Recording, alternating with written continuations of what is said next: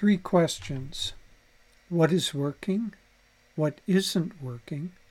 And what if? A delightful painting instructor uses these three questions as part of his artistic process. When he's making a sketch for a new painting, he looks at his first attempt and keeps those things that are working, changes those that aren't, and asks, What if I did this instead? He repeats the process again and again until the painting is finally finished. There are some interesting qualities to these three questions. First, they work at all scales. You can ask them about a small sketch, and you can ask them about society as a whole. They work equally well at both the atomic and the cosmic scale. It is more effective, however, to focus on those areas you can actually change. A sketch you can change, a national issue, not so much. You can avoid a lot of emotional upset and stress by not fretting about those things over which you have absolutely no control. Another quality of these three questions is that they can be applied to any area of our lives, from the most mundane to the highest spiritual realms. Here are a few thoughts on how we can do that. Physical. Start with our environment.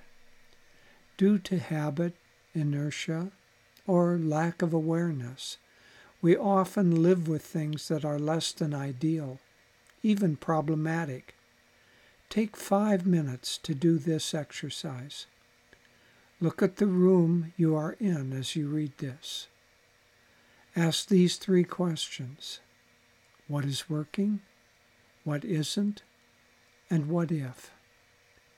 Maybe you need to throw a few things into the trash can, or move a piece of furniture, or remove something that doesn't belong in the room. If it is quick, do it now. Then make a to do list for the bigger things that can be improved. Later on, take some time to apply the same process not only to other rooms in your house, but also to your diet, exercise, sleep, and other aspects on the physical plane. Mental and emotional. We can get into habitual patterns of thinking and reacting that pull us down. Our mental and emotional environment can be approached in the same way as our physical space. Think about your patterns especially those areas that are painful or difficult, and ask yourself the three questions. Some habits and attitudes should be thrown into the trash can, others removed from your present mental space and put on a shelf to work on later. Remember, you want to work on those things you can change rather than how others need to transform themselves. Spiritual. Look at those things you can improve, such as meditation habits, use of techniques, attitudes, and devotion. Realize, however, that spiritual progress occurs on many levels and in its own timing. You might end up with quite a few things you want to change. But don't try to act on them all at once, or you will diminish your enthusiasm. The canvas of your life is a big project.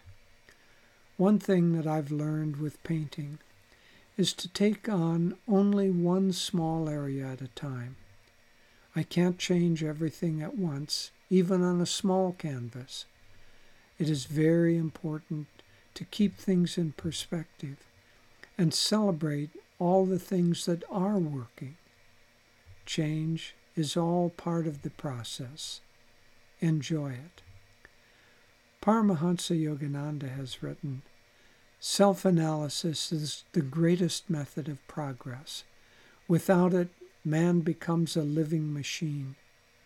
Every tomorrow is determined by every today. Did you ever count your faculties or measure their strength? Swami Kriyananda suggests every night before sleep, review the day to see how you did on the battlefield of life. Try doing this with the three questions what worked, what didn't, and what if. Step by step, you will improve until you, the canvas of your life is finished and you can put it in a frame and give it to God. With love and joy, Nayaswami Jyotish.